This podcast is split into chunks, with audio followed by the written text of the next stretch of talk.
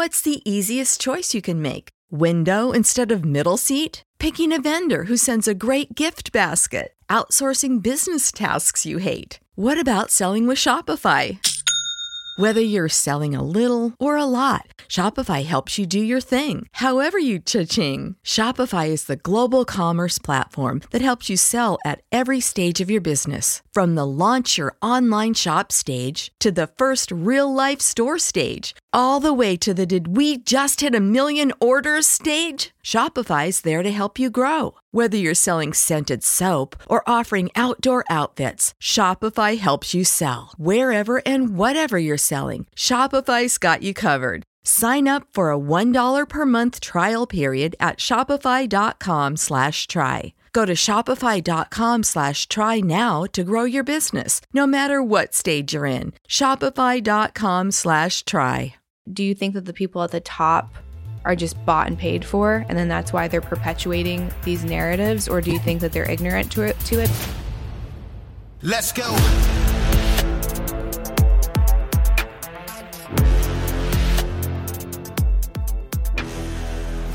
Welcome to Citizen. We've got a special guest today. Oh man, I don't know how to say your name. Candice Horbacz. Hornback. Back. Mm, I don't like that. uh, was that Polish or some It's shit? Polish, yeah. Wow.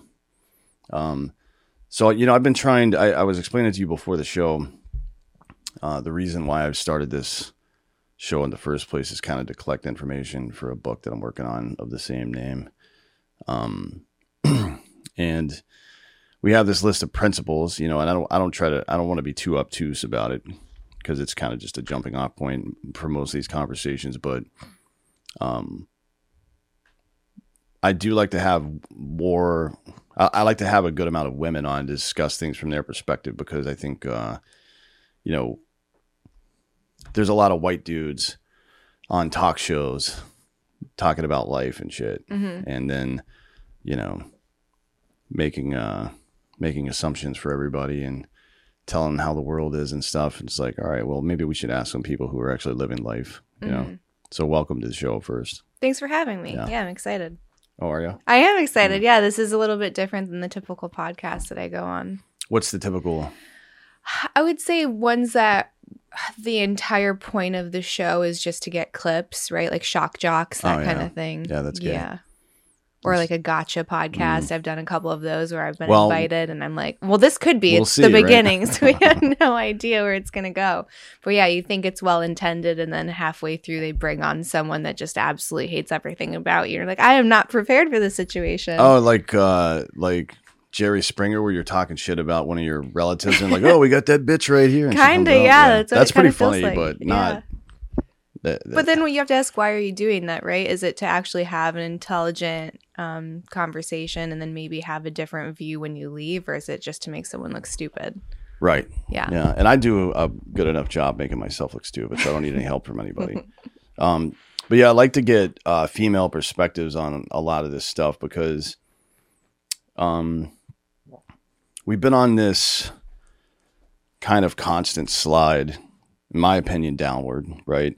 In the country generally, but I think a big part of it is the relationship between masculinity and femininity. I don't just mean between men and women either. Mm-hmm. I mean between the right and the left. You know how every in every way that um, that nurture and pro- provide, protect, intersect with one another. Mm-hmm. We seem to have our wires pretty crossed now. Mm-hmm. You know what I mean? It's it's very bizarre. Like I understood the.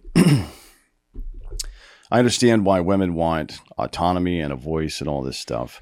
There's no question about that. Uh, and I also understand why they may feel insecure about their current status with regard to interpersonal relationships with men because men are a bunch of fucking pussies now, right?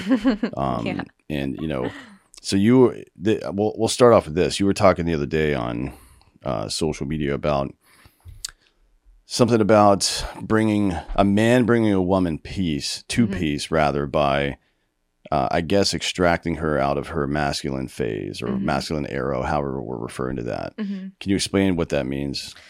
So I saw this quote, um, and it's been interpreted a thousand different ways, but I think the first principle of it rings true for everyone, which is a soft man makes a hard woman. Hmm. So we have all of this criticism on women that are in their masculine that are trying to compete with men. And it's how can I be a boss bitch? How can I create my own company? I'm going to put off getting married, put off having kids. None of that actually matters. What matters is competition and acquiring. And I would feel like those are typically more male traits instead of nurturing and being and surrendering and having that softness and openness and kind of attracting versus going mm. after. I think mm. that's the difference between the masculine and the feminine.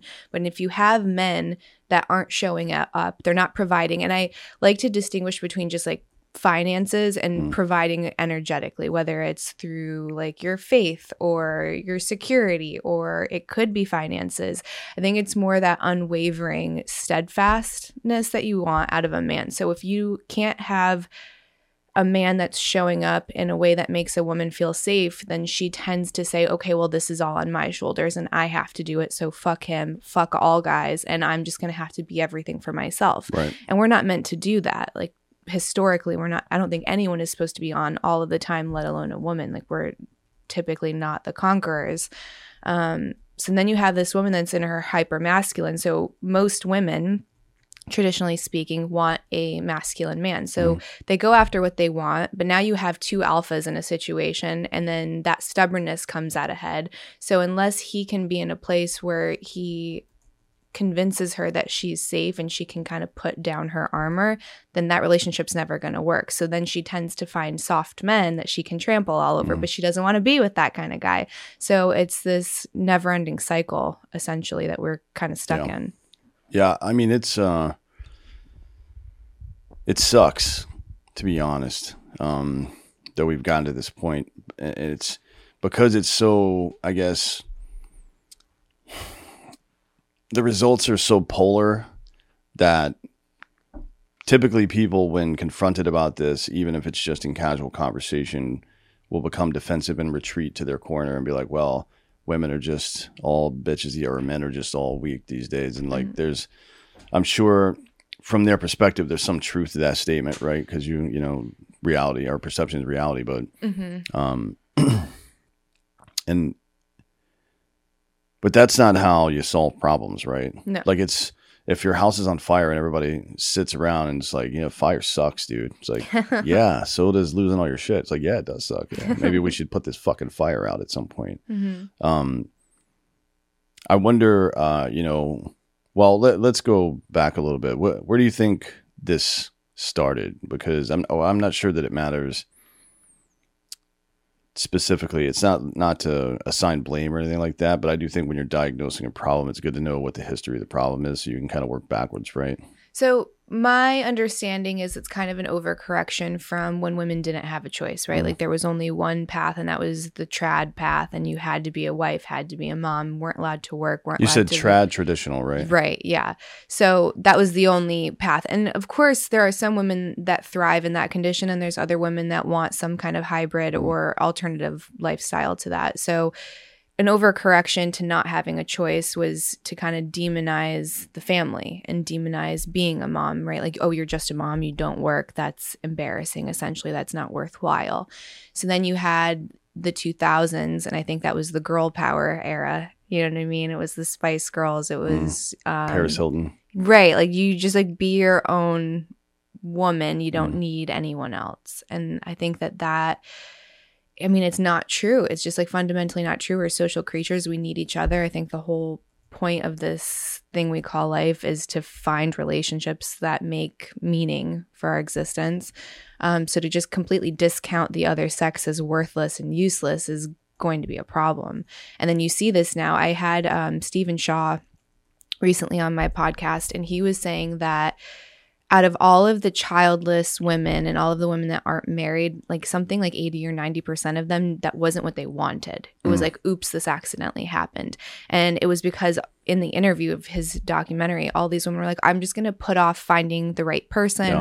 Um, I'm going to put off having kids. My job comes first. I need to be settled first. It was kind of instilling doubt within these foundations that typically were all that we had. So it was putting value where it, I guess, is more meaningless typically. Yeah. So I guess that's kind of the origin. And then it just, I don't know, I think it got exacerbated because all we do is point fingers at one another instead of just taking accountability. Mm-hmm. So I can say, and this is just personal anecdote, I'm definitely someone that struggles to get out of my masculine. Like that's where I'm at. It's, you know, part of my nature and then part of my upbringing.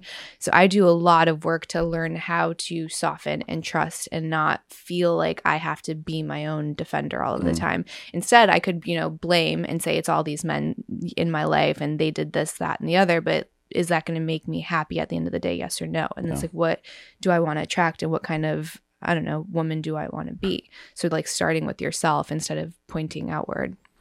Yeah, I mean, I don't want to shit talk childless women because I think one, we lied to these people. We as a society lied to them, saying that you can wait and you can't. Like, Right. I can wait forever if I want. I can have Yeah. kids. I mean, De Niro and and Mhm. and uh, Pacino are still putting out kids in their eighties seven- now. oh, 80s. Oh my gosh. Yeah, uh, yeah. Pacino's eighty three. Oh my. Okay. Yeah. Yeah, that's So he's not going to make that T-ball game, I don't think. But um, you know, women, you're on a clock. Mm-hmm. It, it's it's not like I don't know. You you say things like that, and people think you're trying to be sexist or rush somebody's like, no, that is a biological fact For sure. You are on a clock, right? yeah. Um, and you know, I've had these conversations with women in their um, late twenties and early thirties. Like, yeah, I don't know if I'm even going to have kids because I've got to meet a guy, and it's going to take three or four years after that before we have a child together. I'm like, yeah, that's pretty much right. hmm Did nobody tell you this when you were 16? No, they didn't. No, they didn't. They basically said that it was misogynistic and um, biological factors don't really exist. And then they said that egg freezing works, and we're finding out that doesn't really work. And then you see these celebrities like Kourtney Kardashian, who's 42 and just Mm. had a baby. And you're like, oh, well, see, I can have that. Well, what she's not saying is that's probably not her egg. And if it is, it's her Mm. egg from when she was 20 Yeah. and it was probably her 50th attempt. And it's not to shame childless women at all, because I think if you don't want kids, you shouldn't be a parent, Mm. right? Like, I don't want to force people to have kids who don't want to be a parent because it is a really hard, difficult job and it's a massive responsibility. So, the last parent that should be a parent is one that doesn't want to be one. But um, in that documentary, it wasn't that there was an uptick in women that didn't want kids. That was pretty steady across time. It was an uptick in women that wanted kids that were like, oops, I don't know how I got here. And to me, that's really devastating because what do you do? There's nothing, you can't go back, you can't undo your decisions from your youth. So I think it's more a cautionary tale to younger women to say this is a reality.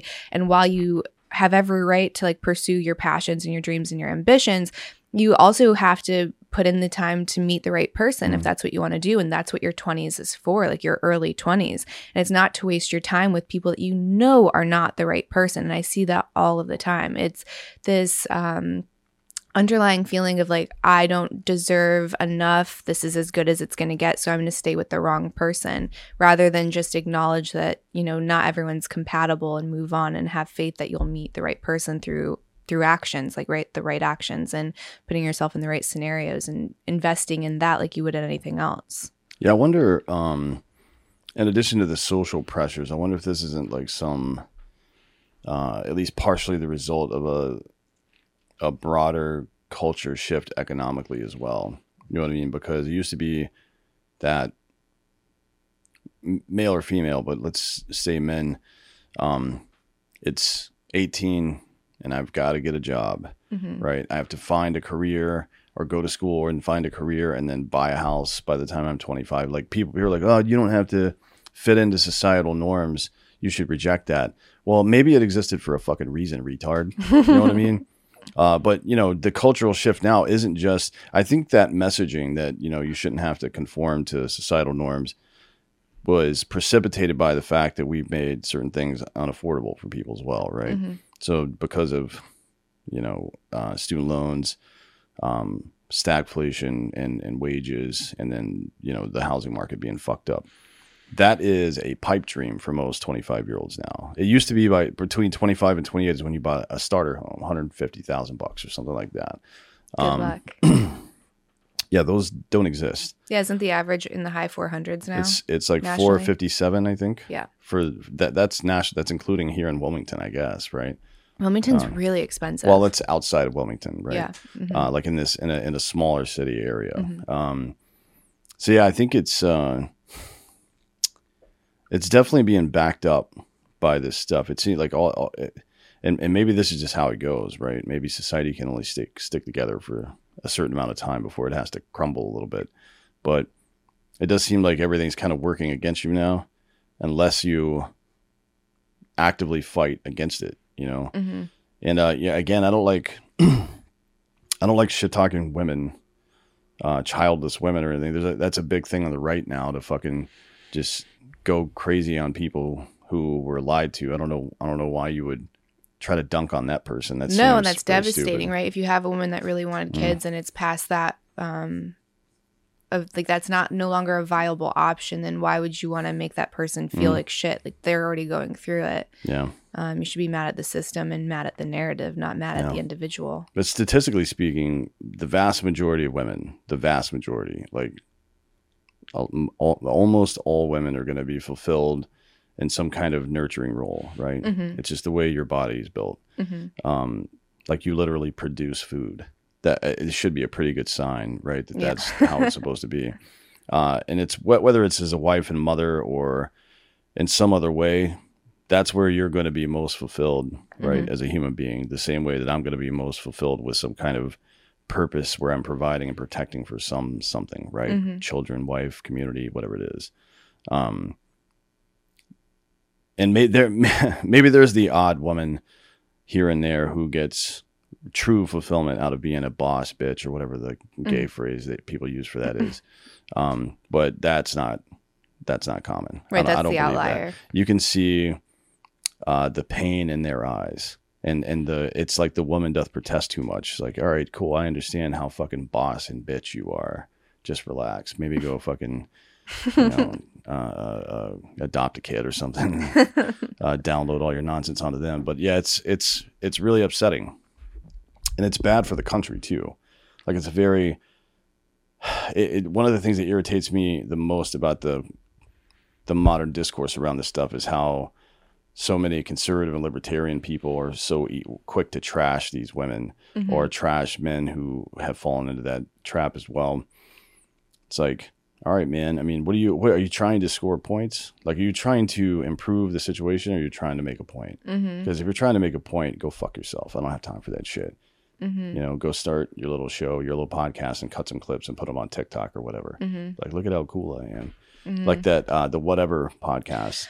Yeah. All they do is bring the dumbest women they can possibly find. It's basically Jay Leno's dumb guy on the street thing, and they just did it, but only anti women. right. You know what I mean? It's like, why don't you bring somebody that knows what they're talking about on for a change? You know what I mean? They did. Did you see? Um, it was the I forget Destiny's wife's name. I think it's Melania. But they had Destiny and Melania on, and Destiny is as smart as they come, and he, like he thrives. I don't know what a what a Destiny. You, don't know who Destiny is? No, I don't. I don't do. I don't do pop culture and stuff. Have no Oh, he's really he's great. Yeah, so he's really great at debates. It's kind Mm. of his shtick, and he will thoroughly go through both sides. So he's really hard to beat in any debate.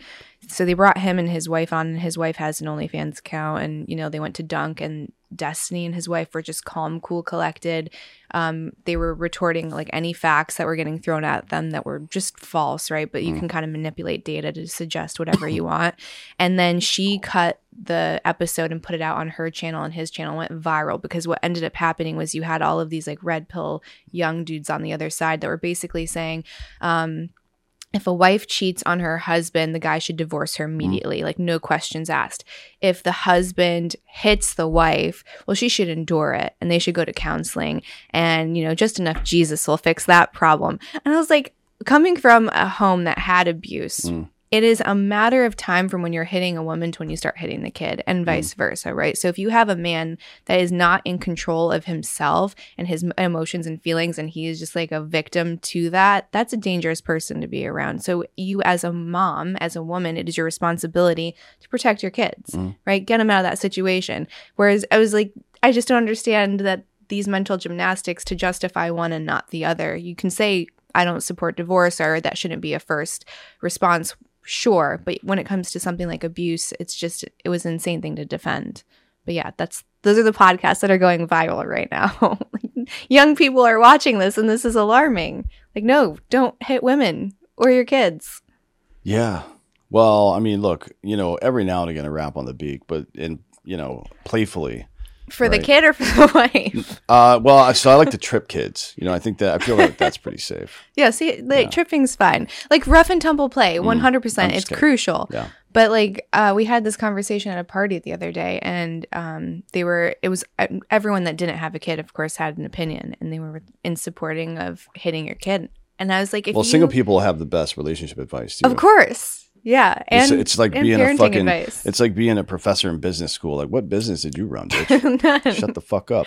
my e-commerce on Instagram. Yeah, yeah. Anyways, uh, yeah, it's it, that's what was the conversation at the party. um, that you should absolutely hit a kid. And I was like, okay, so why can't you hit your spouse? Mhm. And they're like, oh, well, it's different. I was like, I actually think, and I mean, this is—I have not thoroughly thought this out, so maybe I'm going to regret saying this, but I think that it makes more sense to hit your wife than it does to hit your kid, right? Because she can. Clip that, Jamie. Clip that. Put it on my highlight reel. I'm about to get attacked. But Yeah. like me as an, a grown woman, I can read the room, right? I can assess a threat coming Mm-hmm. at me. I can remove myself. I have a lot of options, whereas that kid is stuck. Mhm. So if you're hitting that kid, what is that kid going to do except for internalize it? And then that turns into damage way down the road. So I think when you have more sovereignty and agency as an adult, it makes more sense. If you're going to justify physical abuse, right? Versus this little thing that is completely defenseless and looks at you like you are everything like Mm. you are their whole universe and yeah i don't know i think if you you can't stand by one and not the other and Sure. obviously i don't support either so Mm. i'm saying if you're going to say yeah hit your kid then well why does it stop at your kid Um, yeah, I mean, I, I that logic, logic tracks to some degree. I, I Again, yeah, probably don't hit your wife either. Mm-hmm. no don't hit your wife She's asking for it, but and not in and- context yeah, but like in a in a kind way, I guess. Well, not kind necessarily, but let's leave it there. Um, but I guess the what I would ask is to to the person who says that about hitting their kid, because I've um, this is not the same, but I've trained 17, 18, 19 year olds to go to war, right? Mhm. Which is similar, frankly. I mean, it's it's dumb. It's the first time they've ever been away from home. They've got a very small amount of money. Um, because they're a soldier, people respect them to some degree, though they deserve none, right? Not yet, anyways, because they're fucking knuckleheads, because I was. Um, and they're drunk. They're like little drunk children Mhm. running around. Um, and I wonder, you know, as I grew as a leader, it's it occurred to me like the way I, the way that I interact with and discipline this person is going to determine what motivates them. You know what I mean? They're going to learn from me how to get what they want out of me, which is my my compliance, my respect, me to reward them, me to praise them, whatever it is, right? Mhm. um, what am I giving them as the stick or the carrot to make that happen? Because that's going to shape who they become as a person. This episode is brought to you by ghostbed.com forward slash drink bros. Ghostbed. It's the best bed in the world. It's the most comfortable. Sheets, pillows, the whole thing. I've got them all, man. And, you know, they wanted to extend their best possible offer to Drinkin' Bros. They've been with us for a very long time.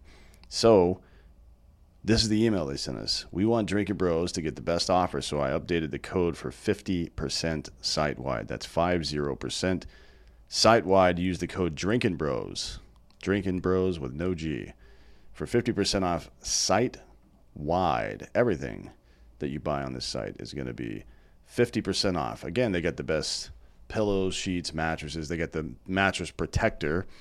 Uh, if you're if you're sloppy and spill things and you don't want to jack up your mattress, they have pretty much everything you need. They've got weighted blankets now. They've got the adjustable base, which we really like. I've got one in my home. So go to ghostbed.com forward slash Drinkin' Bros. Use the code Drinkin' Bros for 50% off site wide. And don't forget about their pay as you go plan. If you're with approved credit, you're going to be able to pay this thing off over the course of three to five years for 25 to 35 bucks a month. It's nothing. Go to ghostbed.com forward slash Drinkin' Bros today and use the code Drinkin' Bros for 50% off. This episode is also brought to you by BlackRifleCoffee.com, the best coffee in the world. As a matter of fact, they won both the gold and bronze medal at the Golden Bean Awards this year for their exclusive coffee club entries in the elite category. So the best coffee on earth literally was Circus Bear by Black Rifle, one of their ECS. So I recommend that you go sign up for the Black Rifle Coffee Club. Use the code Citizen. You're going to get those points off, and uh, you know you get all the benefits from being in the coffee club. You get the free shipping. You get access to all the partner deals. Uh, uh, you get access to the exclusive coffee club. You get access to any new products that come out before anybody else does. You know, it's a very large club that they have over there, and the coffees are premium. Every single one of them is good.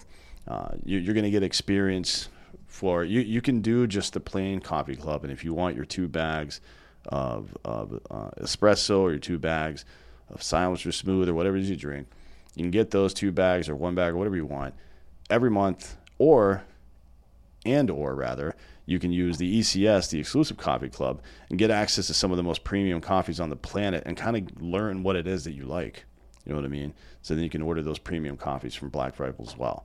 So, and uh, we all know they got the best branding, the best merch, and their buddies. You know, we're all friends here. Uh, we love Black Rifle. So go to blackriflecoffee.com, sign up for the coffee club, or buy something, do whatever you want. Um, use the code citizen, you're going to get those points off. This episode is brought to you by 1stphorm.com forward slash citizen. Free shipping on all orders over $75 when you use the link. And you're not going to spend less than 75 bucks. I mean, they get the best products in the world, especially the OptiGreens. You know me, I don't eat vegetables um, because they're fucking pointless. So I supplement with OptiGreens 50 from 1st Phorm. It is precisely formulated green superfood powder meant for overall immune system support and digestive health. It's really good, aside from just getting the daily greens into your body that you need. And make sure, by the way, you're taking this with MCT because you have to take anything like this with MCT. 80% of your immune system is located in your gut and your digestive tract, right? So healthy digestion is essential for overall health and wellness, not to mention that most of your serotonin, I think 96% of your serotonin or 94% is made in your gut as well. So you're going to be in a better mood. You're going to feel better physically and you're going to feel better mentally if you are taking these greens. OptiGreen 50 has 50 chosen ingredients, uh, effectively dosed. It's not necessarily how many ingredients there are, though, but it's a, it's about the right amount of each. Taste and texture, like no other product in the market. It's not gritty. It doesn't have a weird flavor. It's got sweet berry flavors, actually. Uh, 100% of the greens are all grown and manufactured inside the United States, and they are bioavailable. Now, they've got other products as well. They've got the Micro Factor, which you see behind me on every show, uh, and I take them every day. You know, you got essential fatty acids, CoQ10. You get all the stuff you need in one little packet for your daily vitamin pack. And you mix that, you, you make yourself uh, uh, OptiGreens 50 shake, and you, and you take those pills with it, and you're going to improve your life precipitously. You're going to feel better, you're going to look better, so on and so forth. So go to firstform.com. That's 1stphorm.com forward slash citizen. Use the code. You're going to get free shipping on all orders over 50 bucks do I want my do I want my child to be motivated by fear? Mm-hmm. I don't think that's a good idea. No. Right? So mm-hmm. it's not about like for me it, cracking a kid upside the head because they're acting like an asshole is I'm comfortable with that. But like I I was beaten, right? Mm-hmm, mm-hmm. and it's just like it goes one of two ways. You either become motivated by fear or you shut everything down, mm-hmm. right? Those are the two options that usually happen there. And for me, it was the latter uh, which was easy for me, luckily. But um, yeah, when that kid's 18, 19 years old and they're, yeah, let, us back it up. When they're 14, 15 in high school and they're making decisions mm-hmm. autonomously out in the world, are they going to be motivated by fear or are they going to make good decisions because they have moral and ethical grounding? Mm-hmm. You know what I mean? Did you sit them down and explain to them exactly why the fuck it's wrong what they did? Mm-hmm. You know what I mean? Did from day one, did you explain to them that every meaningful thing you do in life will be in the service of other people, and it's not about you, you mm-hmm. little cunt. You know what I mean? Mm-hmm. uh, it's just not about you. You can't do that if you hit them. I don't think. I think no. you lose respect mm-hmm. to some degree, I, and I don't mean like. Again, if we're out in public and my kid standing next to me and we're in line at the at the store or something and somebody hands him something and he doesn't say thank you he's getting swatted in the head a little bit right not enough for CTE, but he's gonna get he's gonna get reminded what he was supposed to do. If it's a little girl, I would never do that. I know that's a double standard, but there is a double standard because there are two different things. But don't you want him to say thank you because he understands like the value of it, mm-hmm. right? Instead of just like you did. Well, it's just a reminder, right? It's yeah. just like, hey, Jackie, I wouldn't like. I'm not gonna knock him down on the ground. It's like, hey, fuck mm-hmm. you doing, man? Yeah. You know what I mean? I, and it's I think it's like you, you have to there has to be some sternness to it but also a level of playfulness, like, hey, you know, this is what Right, you're right, supposed to right. be doing. And that's the thing, right? So it's um like the intention behind it. So you Mm. can do something that's like a whack that's like, come on, what are you doing? yeah, And then you can do something that is fear based or that Yeah. is uh like emotionally vomiting Yeah, on your kid, yeah. right? Like my dad would um, come home from work and just, I guess, be mad. And he Mhm. was like, "Hey, you guys come in here getting spanked." I'm like, "Oh shit, I don't Mhm. remember doing anything, but let's Yeah. do this." Mhm. Just like sit there and for half an hour and get the shit kicked out of you, and then move on with your day. It's like, all right, well, that didn't make a lot of sense. I luckily. I was I was a weird kid, so I knew that that wasn't the way things are supposed to be. Mhm. Um, but yeah, I can see like a normal child that that would be devastating because it, you're right. That's like every their whole life right there, Mhm. and this is this is who I am as a person. I'm the person that gets hit. Mhm. You know what I mean? That's that's not a good fucking Right. And the world good, is yeah, bad and yeah. painful and yeah, because you know it, again, it shapes everything you do for the rest of your life. So to go back to the beginning of this, what is it that you want to motivate your child when they become an adult? Right. I would there's a lot of things. Like I don't I don't think there's going to be like one answer, but I would say curiosity is one, right? I want them to do what like feeds their their Mm. soul, right? Like I don't want them and I think this is this goes back to the beginning of the conversation where you do have normal society and like the traditional rules that you're supposed to adhere to but for a long time i think that that's also been pretty fucked right? Mm. you have to go to work 9 to 5 to work for someone else and you better not speak up just put your head down do your work go home drink maybe you know be intimate with the wife rinse and repeat right? That's not a life either. So a life a life that has meaning contribution is absolutely a part of that right? So again it's not all about you. So how can you do something that serves you and serves others at the same time. Like what is the most good for all? And um to be unapologetically himself right whether that means going up against a crowd i think part of his their struggle um for both of the, my children is going to be like you know mom and what mom did before mom was mom. And that's going to be theirs to figure out like we'll be there to support them throughout the entire thing but that's definitely going to be an adversity Mm. um so don't feel like just because everyone is saying that you're doing something wrong that you're wrong or so question it like right like healthy Mm. skepticism Yeah. Well, it's a, Um, that's actually a Middle English uh, uh, literary fallacy called "bad man, bad idea." I think is how they summarized it. But it's like, um, it you attack an idea by saying the person saying it is a bad person, right? Mhm. So like the yeah it, this came up a lot with uh, Putin and Ukraine, where people were, uh, Putin was like, "Hey, you guys have literal Nazis, right?" And he, not that it had any. The, the context was just for propaganda. hmm They did not invade Ukraine to get rid of Nazis. They invaded it because they wanted Donbass region, right? But he's re- when when he said that, I was like, "Yeah, that's true." I mean, if you're a supporter of Ukraine, you have to face that reality. That's a real thing, right? If you're like, no, you're just a fucking Putin supporter, I'm like, no, he's an asshole. But he said something that's true, and you can't just eschew that because you don't like him, right? hmm Uh, That's an important thing to teach kids too, because, and we'll get into this in a minute too, because I know you're fucking balls deep in this situation, uh, even though your kids aren't quite in school yet. But I know you're looking forward to that. Um, the the modern system of schooling, and when I say modern, I mean from the very turn of the 20th century, has been about producing compliant workers. hmm So to your point about living a meaningful life, that's not what we've done with our education system. And over time, over the last, let's say, 30 years, the second half of that, which is career building and uh, uh, buying a home, which is how the vast majority of the middle class makes the vast majority of their wealth and through the equity in their home, right? Mhm. Through their mortgage. hmm Um, we've eroded all of these things now, right? hmm and it's it's i think it's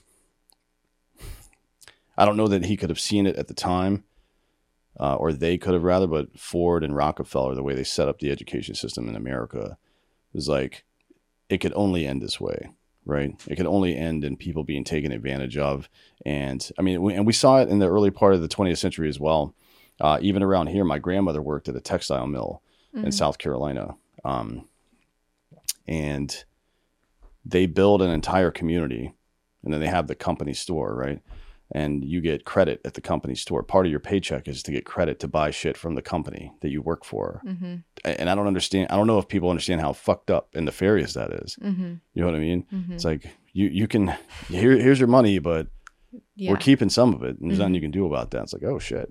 You know what I mean? So this Mhm. whole system has been set up to extract labor and wealth from common people, and that's been the case throughout all of human history. No matter how great or bad system of government was, it's always government is always about that Mm-hmm. right? Or it becomes about that at some point.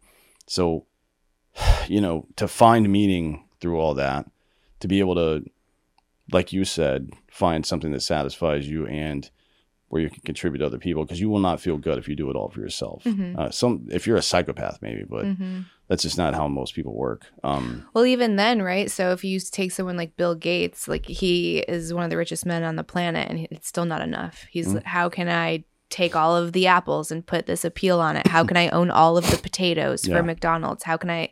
Right? It's it's like that hungry ghost. So you're never Mm. satiated. Yeah. Yeah. So I wonder, you know, I wonder what it means even to have a meaningful life. I mean, I do a lot of stuff. Mm-hmm. I feel pretty.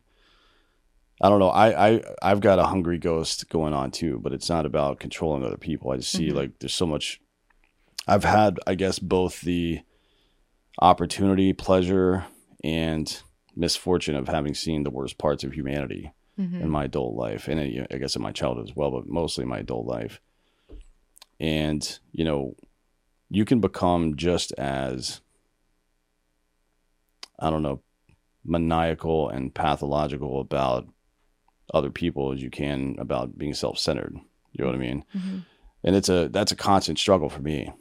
Like when I, I okay, I need to fucking take a nap, Mm-hmm. otherwise my fucking brain's gonna fall out of my head or Mhm. something. I, it- it's so I wonder, like, when you're we're we're in a we're in a different kind of world now, and we have more options. Like, there were people who homeschooled back in the '80s and '90s, but it was rare. Mm-hmm. It's becoming more common now. As a matter of fact, it's the fastest growing form of education in America right now, for all the obvious reasons. I don't think we need to sit here and explain why that's happening, but uh, you know, as your kids, you've got one turning four, Mm-hmm. and the other one is 18 months. Mm-hmm. Um, Sixteen. 16. Oh, Yeah. sorry. Yeah, it's a big Uh, difference. Yeah, I, I, I'm sure it is. Um, what What are you looking forward to, and what are you concerned about? I guess. So I'm concerned that there's not, at least where we live right now, there's not an option that I feel that my voice matters, that my concerns matter. It, this is going to sound absurd, but my almost four year old, we have had so many meetings with all of the administrators because even at this early age, they have diversity, equity, inclusion classes. Isn't that nuts? And they're teaching them about alternative relationships, right? And it's just they're not developmentally ready to Mm. where any of that's appropriate any of that's appropriate. One of the lessons that they did and it was for this year and i, I pull him out on those days he doesn't go. It used to be a conversation just show me what you're going to teach them because maybe it's not as bad as i think it's going to be. I try to remain open to it. And then i felt like during the meetings they were intentionally hiding information so once that happened, I'm like, you can't be trusted. So um, you're not going to be with my kid on those days. They had the kids um, take different uh, handprint drawings, and they had all of these skin color crayons. And I was like, well, find your skin color, and this is what this skin color is. And I'm like, well, why are you d- like already differentiating that when they don't see race yet? Like they, they just don't. It's that part of their brain's not developed, and it just seems like an intentional an intentional stealing of innocence and Mm. purity prematurely and you have to ask yourself why are they doing that? So there's no school here private or public that's not doing some level of that. So then what do i do? Do i homeschool um, right now that's the most viable option starting a pod maybe starting a franchise school Mm. something like that i mean i've even considered moving to austin strictly because there's schools out there that i like Mm. and that not you everyone can can, do that name. It's fine. yeah, well, so yeah, his Apogee Mm. school is incredible. So um, that's something that I would love to either start in Wilmington. That is one reason I was looking at Austin because what are your options? Not everyone has the availability for homeschooling that requires a ton of time. One of the parents is going to have to stay home. I pretty much am a stay at home mom, but Mm. there still is this like this feeling of well i can't do it which is insane because if you look at the morons that are doing it you're like i know i can do better than that person and that person's a teacher but i think it goes back to traditional schooling where we have been instilled with this self-doubt Mhm. and then you have to consciously remove that all the time in different areas of your life so i have this self-doubt of well i can't homeschool as good as you know so and so why is that why do i think that i'm not going to do as good of a job as someone that has rainbow hair their face is pierced up and they have every single rainbow flag behind them i can definitely do a better job than that person and that person's hired by the state Yeah. so I mean, is you know, just you can pull up a YouTube video to teach them shit without exposing the weirdness. You know what I mean? Um, and it is the the the sex stuff is very bizarre to me. That's that is new, but and it's so young Yeah, they but the- start so young the DEI stuff, I don't think it is. I think it's just a new form of racism, to be honest. Like I remember when I was in, um, I think it was in four year kindergarten, or maybe it was kindergarten. It was one of the two. Um, and uh, this little black girl in my class kissed me on the cheek, and it became a scandal. My parents were like, "You can't do that." I'm like, "What do you mean?" I, I didn't understand. I was fucking four or five years old. Mhm. They're like, "Oh, she's black." I'm like, "What?" Mhm. And looking back on that now, and the teacher would have had to have told him that because they wouldn't have known otherwise. oh yeah It's like, so my old white teacher, old lady, Mhm. told my parents, white parents, it's like, oh shit, there's some stuff going on there. Like, what? Why would that even be relevant?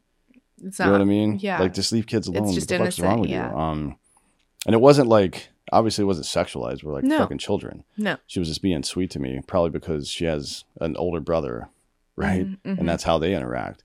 Um, and I think this is just a repackaging of that. It is just, you know, whatever you can do, and it's it's subtle. I don't. People think that there's like some cabal with people twisting their mustaches up, planning all this stuff.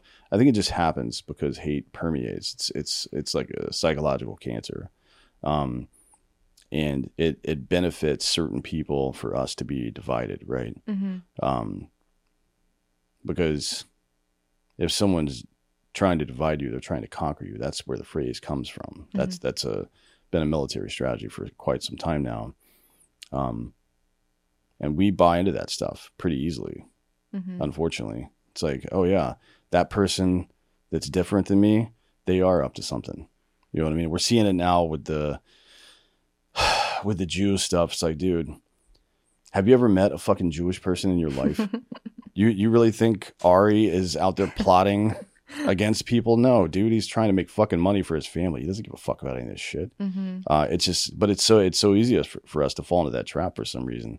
Well, It- I see- don't know if it's like a vestigial uh, uh, tribalism or what the fuck it is. partially probably right like i think a lot of modernity is overcoming your evolutionary biology so there's going to be some of that but i think where you become a, a an actualized adult is being able to say that's not mine or that's not Mm. programming that I want anymore and then to be able to pluck it out rather than to just be a victim of it and say, "Oh, well, don't you know that this is how I'm wired, so this is how I'm going to behave?" Like, no, you have that frontal lobe for a reason. You can choose for me or not for me.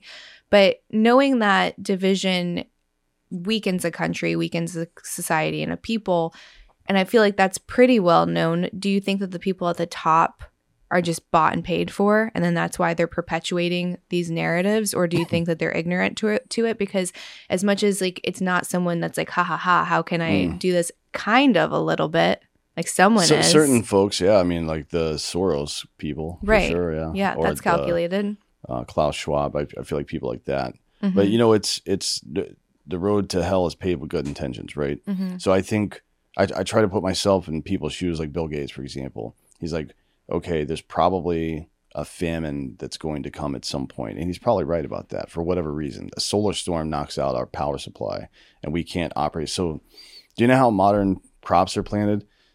No. Eight months prior, this machine that uses GPS will go put fertilizer in the ground. Boom, boom, boom. And then eight months later, that same machine comes by and puts the plant right on top of the fertilizer. You mm-hmm. can't do that with a human being, unfortunately, right? I mean, you mm-hmm. can, but it's way harder, right? So if the power goes out, then we're going to have some fucking problems, right? So a guy like Bill Gates is like, well, I have the resources to try to help insulate our farming system from natural disasters. And he thinks that way, right? Mhm. But that always invariably leads to some kind of fucked up, crazy bullshit, like how he released 400,000 mosquitoes in Louisiana or whatever the fuck. It's like, oh no, they're inert. We got rid of the ones that carry the the uh, whatever whatever that disease is, malaria. It's Mm-hmm. like, did you or did you mutate in an animal like outside of the norm of nature? And now we're gonna see what fucking happens. You know, Right, because because wasn't he inoculating the mosquitoes in Africa? Mhm. And why are you? I don't know. Everyone has different responses to everything. no, You can't just do that. What they were, um, I saw. I don't know if there's like a lot of truth to this, but they were suggesting putting Lexapro in the water, like the public water. And so you can't do stuff like that. Like we have such bio, ver- like biodiversity between each person that what works for someone else could be deadly to someone right next to them. So how do you Yeah. say we're gonna put this vaccine in a mosquito and that's Mhm. gonna be safe for everyone, and we're gonna drug your water and that's gonna Yeah. be safe for everyone. well, we we we fuck it up enough on accident. We, we can't afford to fuck it up on purpose. You know, like uh, microplastics, for example, Mhm. or hormones in food. We Right. have completely destroyed testosterone. Yeah. Uh, it, like if you're over, if you're a dude over 28, you probably need to be supplementing testosterone. It's it, it would be shocking if you didn't, Mhm. because the average 21 year old in America now has the same testosterone that an 80 year old had in 2001. Yeah, have you seen those pictures? They'll take uh, guys from the 50s and Mm. they'll be like, these were 18 year olds and they look like grown Mm. men. You're like, what happened? But like men and boys don't look like that anymore. Yeah, and we're not living longer as a result either. I think Mhm. actually the um, the median age for men in U.S. the data from last year just came in and it's down to 73 from 76. Whoa. Yeah, but I mean a lot of that's probably due to 60 year olds dying from COVID and shit over the past couple of years. Mhm. But um, it's not great. I mean, it's not. You you certainly can't say that whatever we're doing to stay young is working hmm right? And we're not healthy anymore. Our bone density is down. When people, so the Marine Corps, I talked to some people in the brass in the Marine Corps.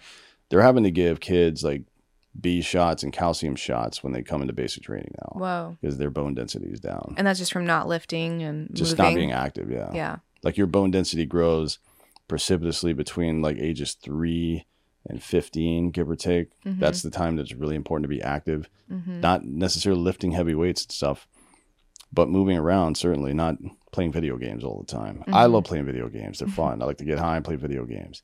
But I grew up being forced to go outside, Mhm. and the video game was a reward after, Mhm. you know. So, you know, like, I've had a lot of these conversations about how to live yourself and then parent and lead in modernity. It's like you don't have to be a Luddite. You don't have to become an Amish person and move to the farm somewhere or whatever people say now. Um, but you should have a healthy relationship with your environment, Mhm. whether it's TV screens or the woods or whatever, right? Mhm. Uh, you got to figure out some kind of balance there. And you're going to get into it soon, right? I mean, Mhm. at some point, no matter how much you parent, your kids are going to start wanting to do their own shit, and you're going to Mhm. deal with a couple of assholes. You know what I mean? Mhm. For sure, at some point. Yeah. Yeah. I think everything's a balance, right? So Mm. you don't want to overindulge in any one thing. And I think that that's a good point is you do have again this kind of overcorrection where people are saying just go start a farm, right? Because that's so easy. Just go buy a whole bunch of land, start a farm, leave society, never look at technology again instead of embracing technology as something that's inevitable. Mm. I want my kid to be able to um, to keep up with everyone else, but at the same time, I don't want that to consume him. So you do see that a lot of these gamers that don't leave, like they look frail, right? Like that's all they do is Mm. they game, game, game all day. So yeah, you can learn how to game. I think that there's a lot of benefit from that and like problem solving, um, creative thinking, all of that. But also go outside and ground, right? Like take your shoes off, go run through the, the woods, go get dirty. Uh, all of these things are important. Have skin uh, sunlight touch your skin.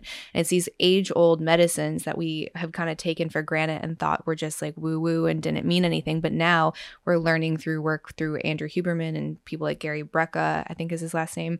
Um, you can spend $120,000 on a red light bed, or you can just go outside in the morning, and that's free, right? They've been doing that since the dawn of time. So it's a balance between all of the things and not to just overly indulge in any one thing, right? You want to be well rounded. Yeah, you. I mean, certainly a polymath these days, right? Somebody that at least has a working relationship with all the facts around them to some degree, and that's that used to Mhm. be what college was about, right? You went to learn. You went to college to learn how to write, Mm-hmm. and it's kind of an incubator for different ideas and stuff. You learn how to be an adult a little bit in a in a more or less consequence free environment.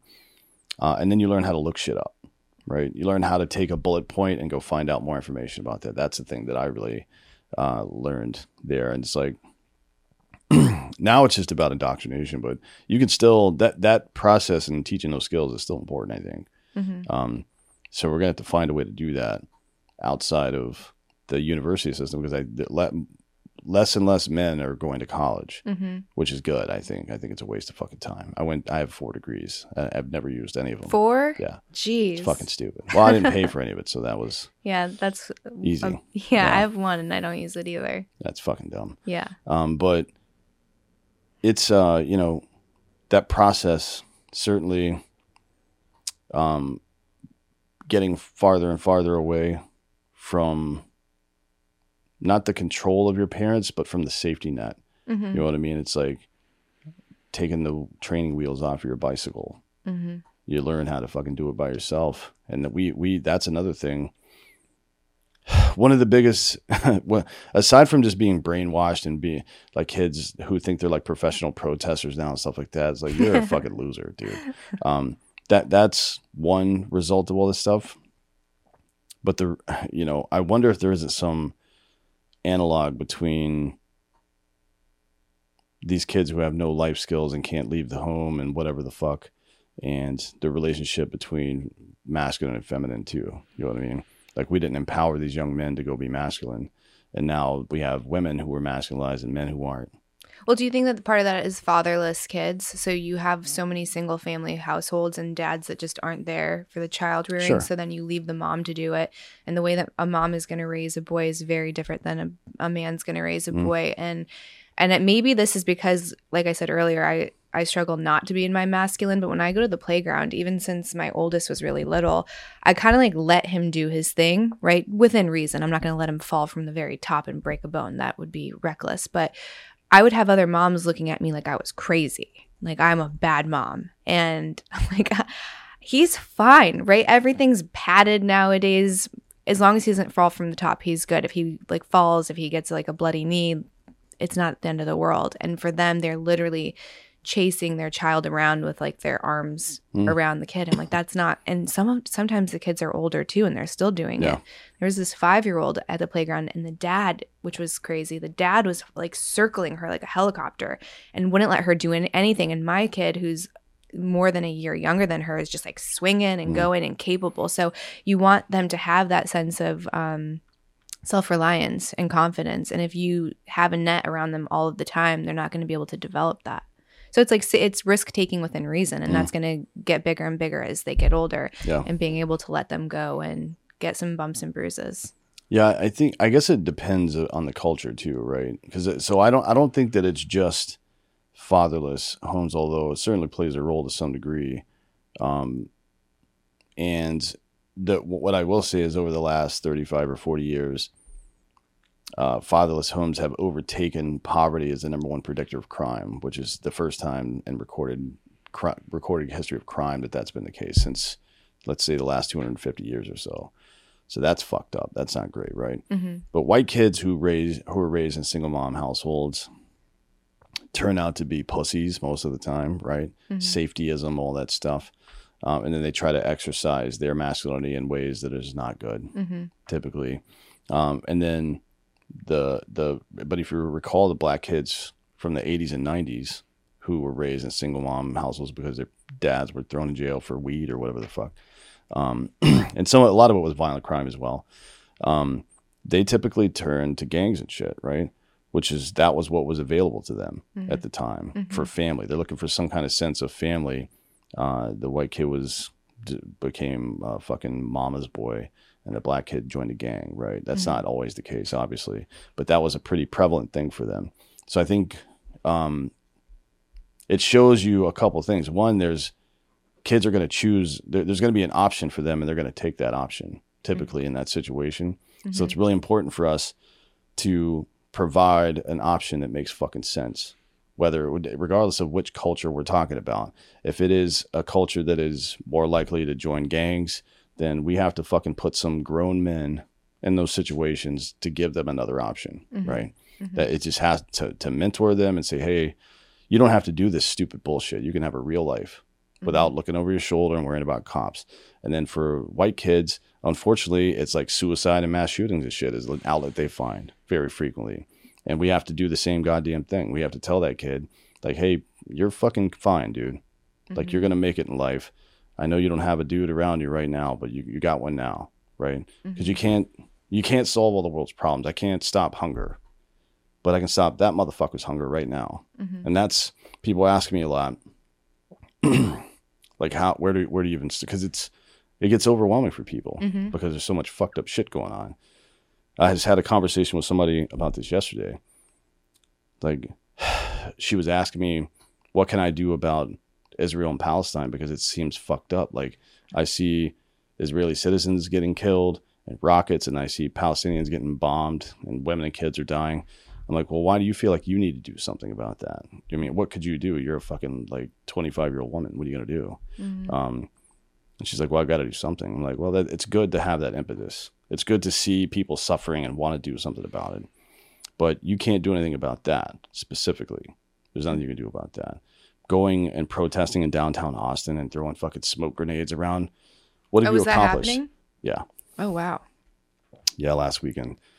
well, you Um, could donate, right? Like, there's if you find a cause that you like, and you can donate, whether it's to military or Sure. to kids, or But I don't think you're gonna you're not going to stop the you're war. not going to be fulfilled that way. That's not going to scratch that itch, in my opinion. Um, that's thoughts and prayers, right? And people deep down, I feel like they know that it's thoughts and prayers. But what you can do is you can take that energy and find a problem that you can solve because there is a problem out there that you can solve as an individual. You can go like I have a friend um, who takes her tween daughter to the women's shelter every Thursday for years and that's what that's what they do on Thursdays. They go fucking help these women and these children who don't have dads, who Yeah. have been in abusive situations, and they just tell them that it's okay and hang out with them and give them their time, which is your most precious resource, right? Everybody can do that. Mhm. You can do that, and you that'll change somebody's life. You know what I mean? You don't have to like, you don't have to dive headlong into every single social event that happens now. Like I, these kids, they just you can you can tell how deeply they want meaning in their lives. So I don't think that they're people think that kids are lazy and stupid and don't care about anything these days. I don't, that's clearly not true, right? They care very deeply about what's going on around them. They just don't know how to react to it. We have not taught them like you see somebody that's struggling, you fucking help them. Period. Right? You help them. If especially if you're a man, if you see uh if if like uh, I fly a lot, so it's easy for me to find these opportunities, but some little old lady trying to put her bag up, I'm like uh, that that's not happening. If somebody doesn't get to it before me, I'm putting that woman. But what happened with that? Because that's how I was raised too, Mm. right? It's like older women, women, children, pregnant women, all of these things. It's typical if you are like a healthy, capable Mm. man that you help out or that in some way um, you're not ignoring those things. This happened. Well, that's what a man would teach you, right? I don't know. I feel like I would I teach that to my Mm. son already and he's 3, right? Like if he's playing with a little girl, like I try to teach him how to interact in what way that I think is is proper Well, why do you think you do that?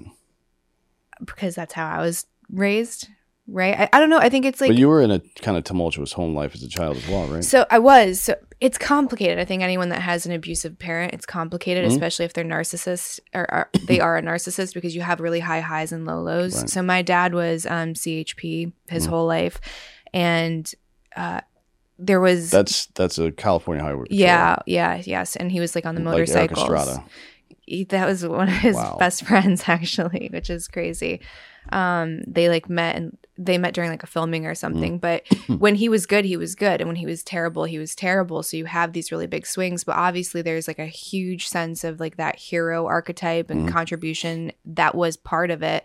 And then i think he had his demons right? And those show up in in different ways but there was this is what a man is. And sometimes maybe that was maybe caricaturized a little bit too much and he maybe fell victim to that. Um but when i travel now This has happened when I was pregnant. This has happened when I've had like a baby strapped to me.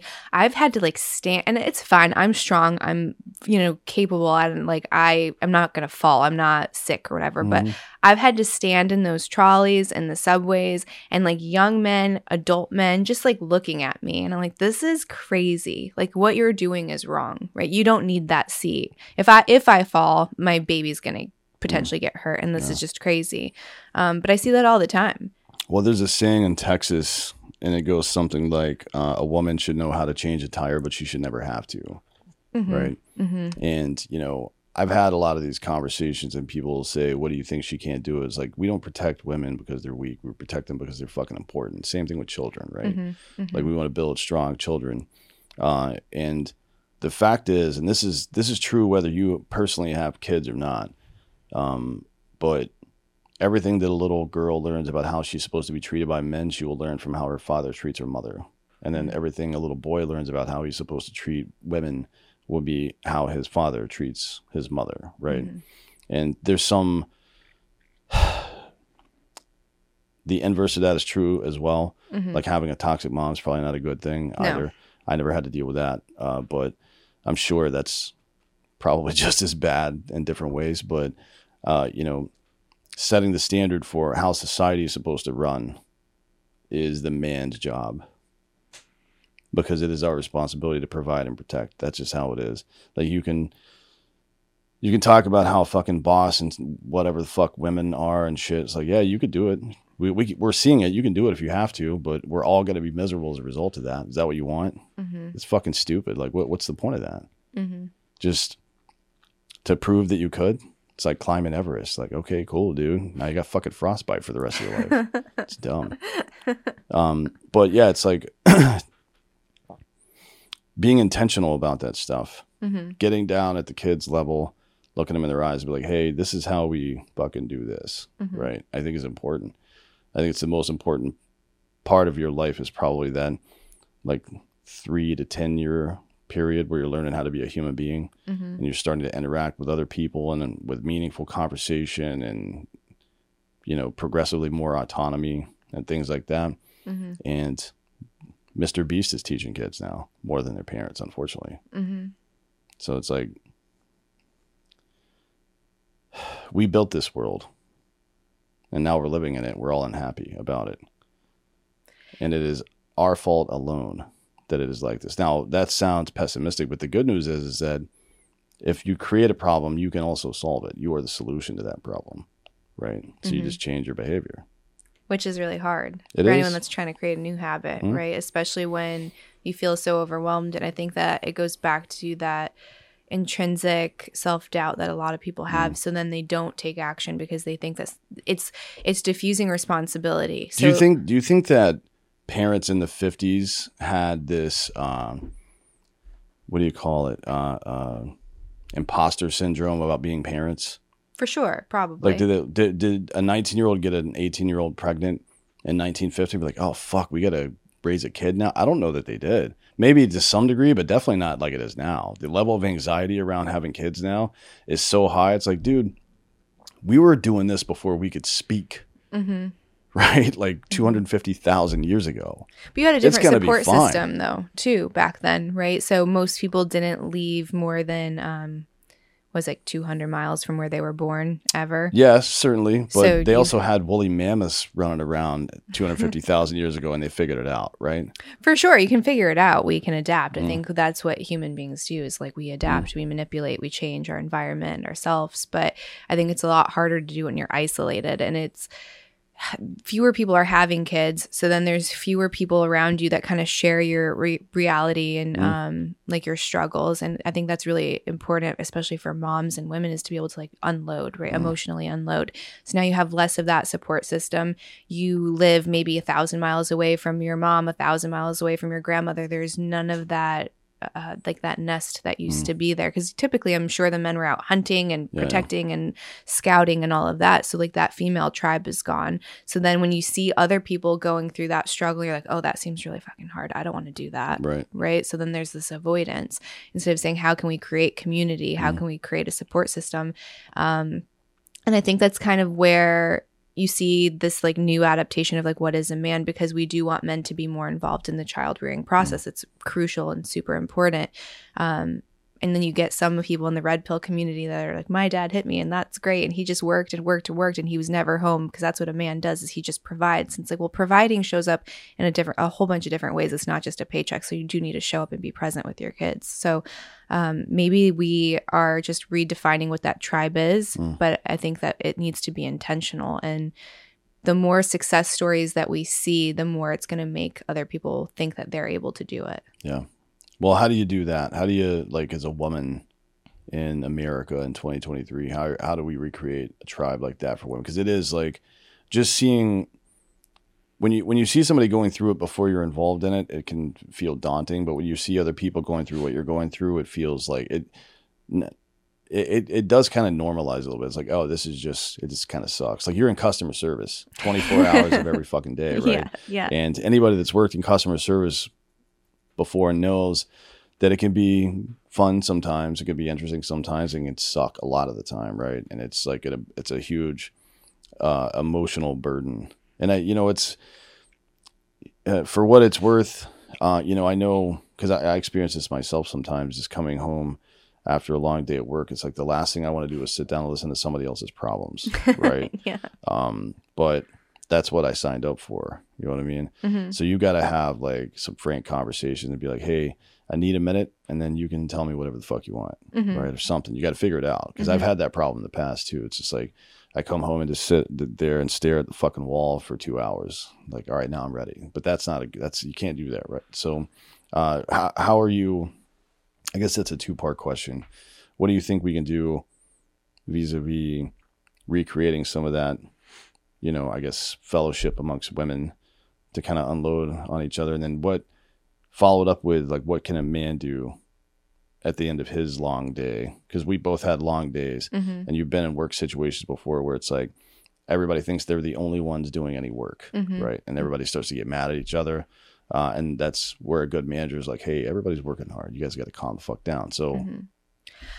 I think you almost have like an internal gauge as to whose turn it kind of is, Mm. right? Like you can emotionally pick up on like who needs it more, right? Usually somewhat hopefully, and in my experience it's kind of always worked out this way is you have one person that's kind of riding high and like they're energized and their cup is full while the other person's maybe at a lower spot and then that flips. So it's recognizing like am I in the high position or am I in the low position? Am I in the position to give or am I in the position that I need support? And if you are in the position where you need to give support, it's your turn. You do that without doing tit for tat. It's not like, well, the last three nights I've done this, so now it's your turn. It's sometimes those stretches are a little bit longer. It's not necessarily always even, and it's not supposed to be.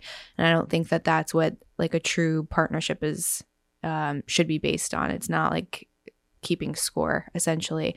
Um, and then it's also the idea of asking for support and not for permission. Like Mm. I love that idea. So we can get into this place where we automatically think everyone is against us and no one is giving us what we need. And it's not asking, it's just saying, I need to go meditate. I need to go into the sauna. I need to go whatever.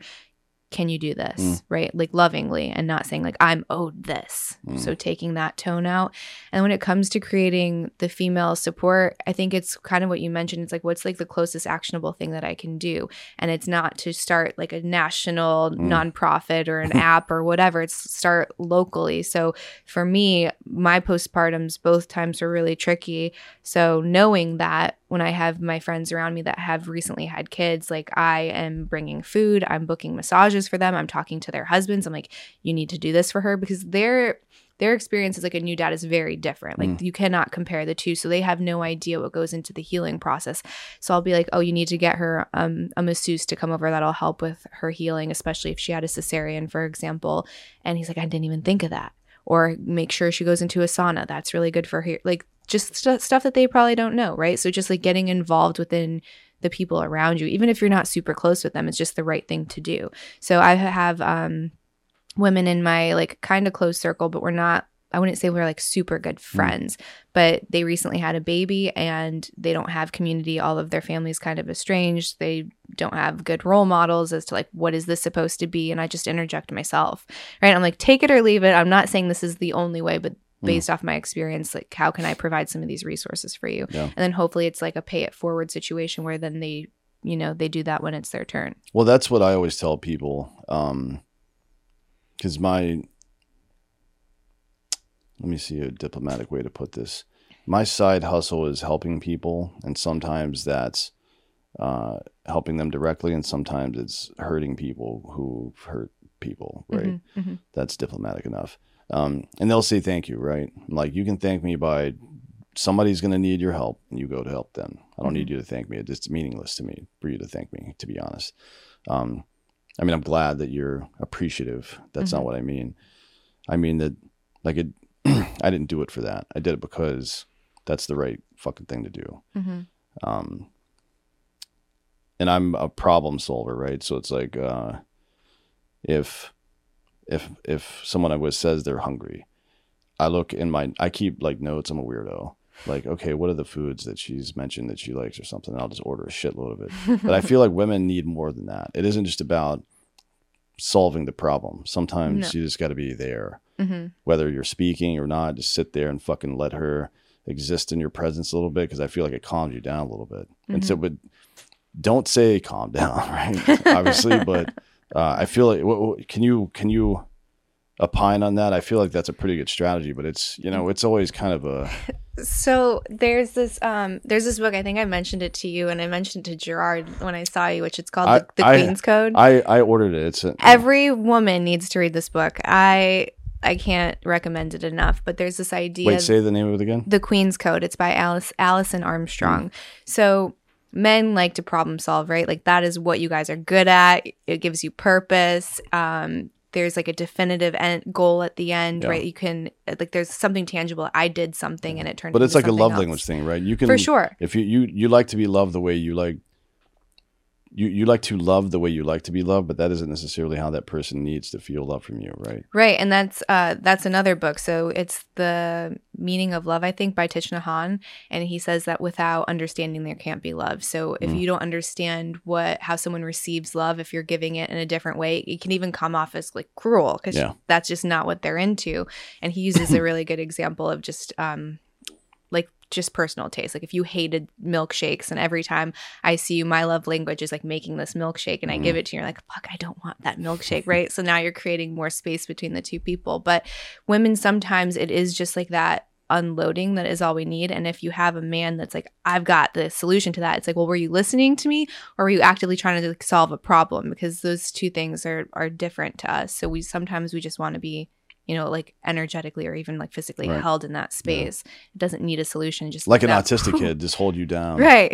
yeah. And then you feel better at the end of it. yeah it's it's and the i think it's good to have conversations like that with your partner because um for a lot of reasons one just 93% of communication is nonverbal hmm so you got to get that verbal part out of the way because the bulk of it is going to be the the the way that your nonverbal communication is accurate and accurately received i think is based on the foundation of the small part of verbal communication you here are my expectations here's what i like and what i don't like here's like i um uh the dad edge you know this guy right Mm-mm. Oh, I'll hook up with him. He's really good.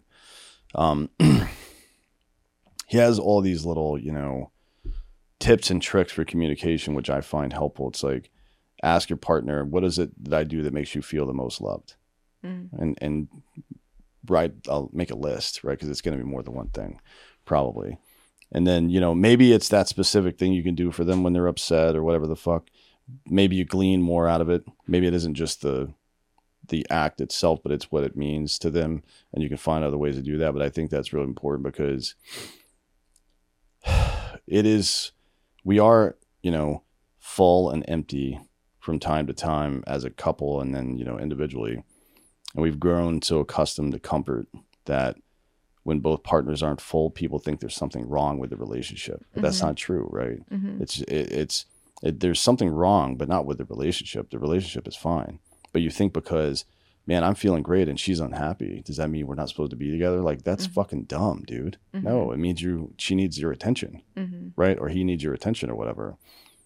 That's really that's a for some reason has been a very hard lesson for people to learn, and I'm not sure they have because they maybe and maybe it's a maybe it's a consequence of people being so flighty and and dissolving relationships being so much easier these days than it has been in the past or so much more socially acceptable or whatever. But that's a really dumb way to go about something. Mm-hmm. that's like as soon as you meet some resistance you go in the other direction. What kind of pussy bullshit is that?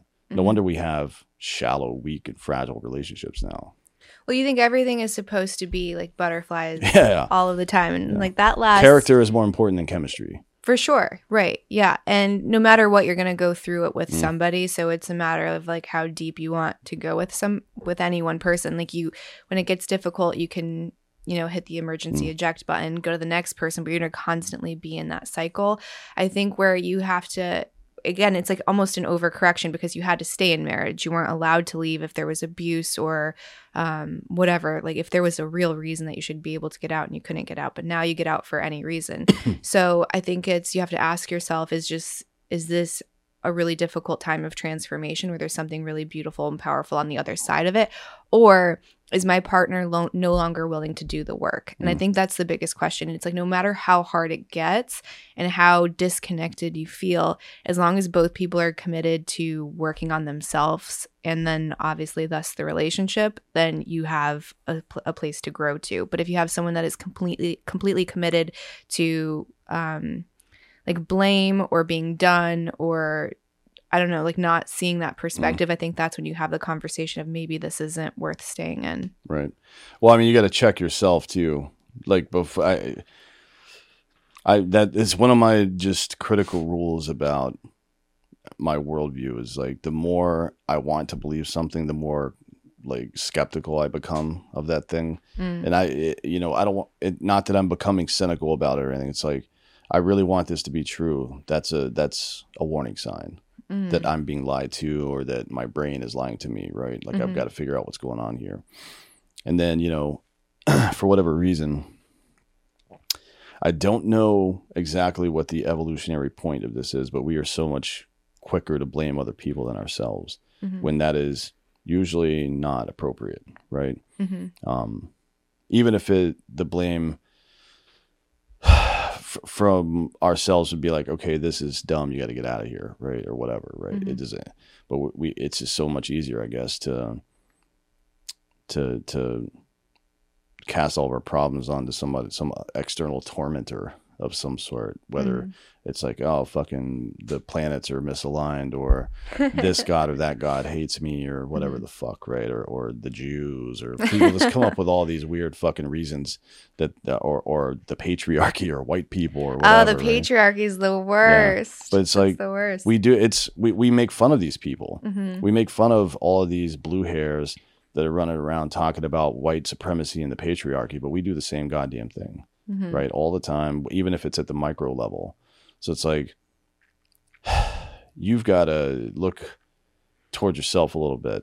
Like, how am I fucked up here? Mhm. Am I? And then if you like, I don't see anything fucked up, and then go ask the person you're in a confrontation with, hey, am I fucked up or is this Mhm. something that we need to sort out here? What's going on here?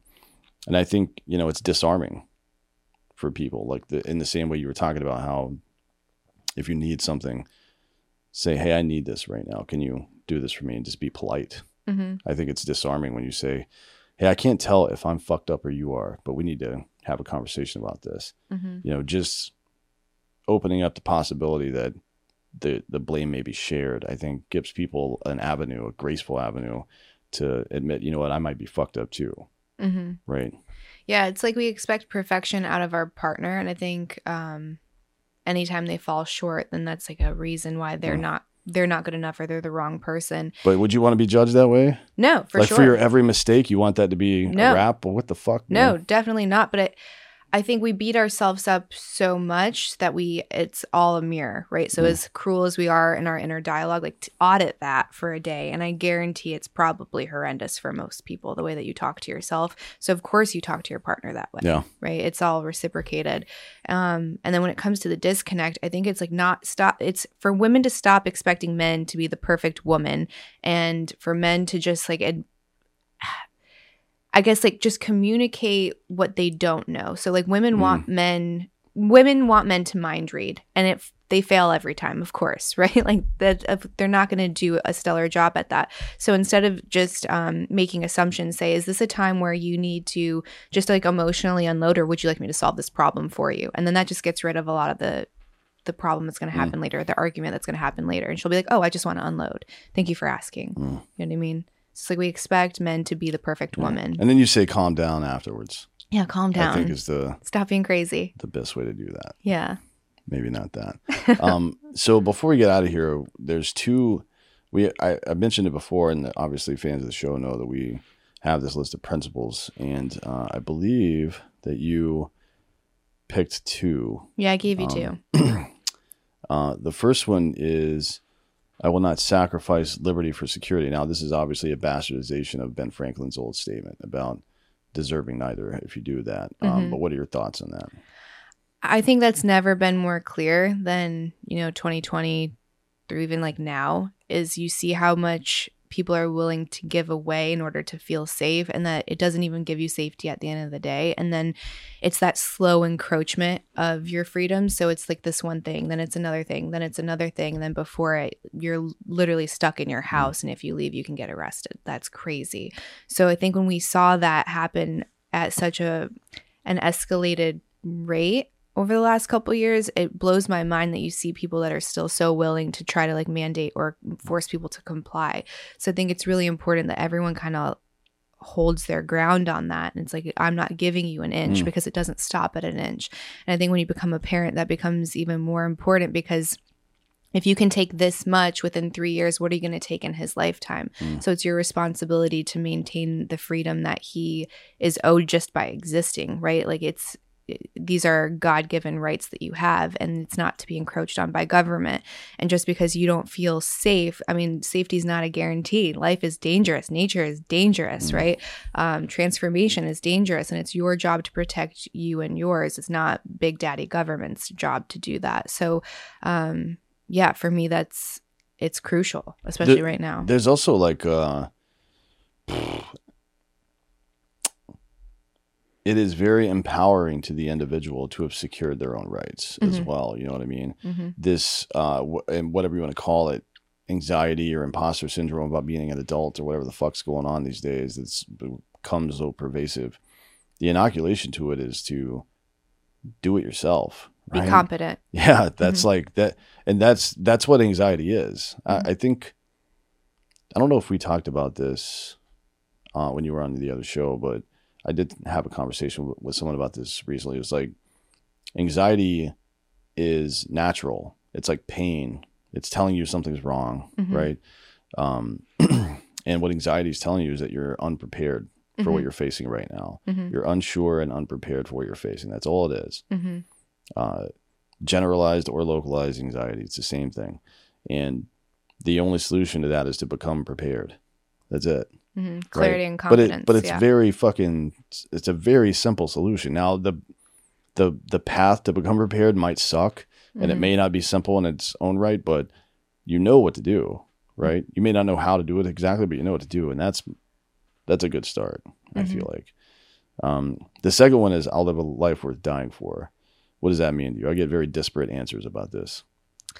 So when I was thinking about that one when I picked it. It was like, what's it all for, mm. essentially? So if if you're here on this rock that's spinning around a giant ball of fire, like what's it all for? What is the fight worth? Like what is getting up worth? Right. So you can be super safe in a padded room and that could be your existence from one to 85 if you'd mm. like um, or you can live life a little bit more dangerously, a lot a bit more dangerously, but then you have like a real awesome story to tell at the end of the day and then pass on to your kids and um, that legacy, right? Like that legacy is everyone that mm. survives you after you're gone. So it's to make decisions and to live a life that was actually lived and not just like like drifted through or mm. slept through or conformed through or overly comforted through. So it's to have enough pressure to where you are able to grow and like reshape and build and constantly wrestle with ideas and your identity and what does that all mean, right? We have this idea that our beliefs are who we are. It's I don't know, I think it's more of um like it goes back to meaning and purpose.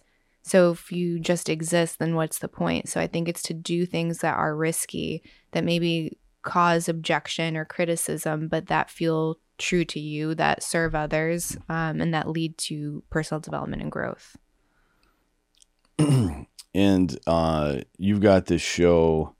Well, you've got a couple now, I guess. Yeah, I don't know. We're we're doing two now, so we'll see. Well, there's the first one was chatting with Candice, and you've done over 100 episodes of that now. Mm-hmm. What's what's that show about?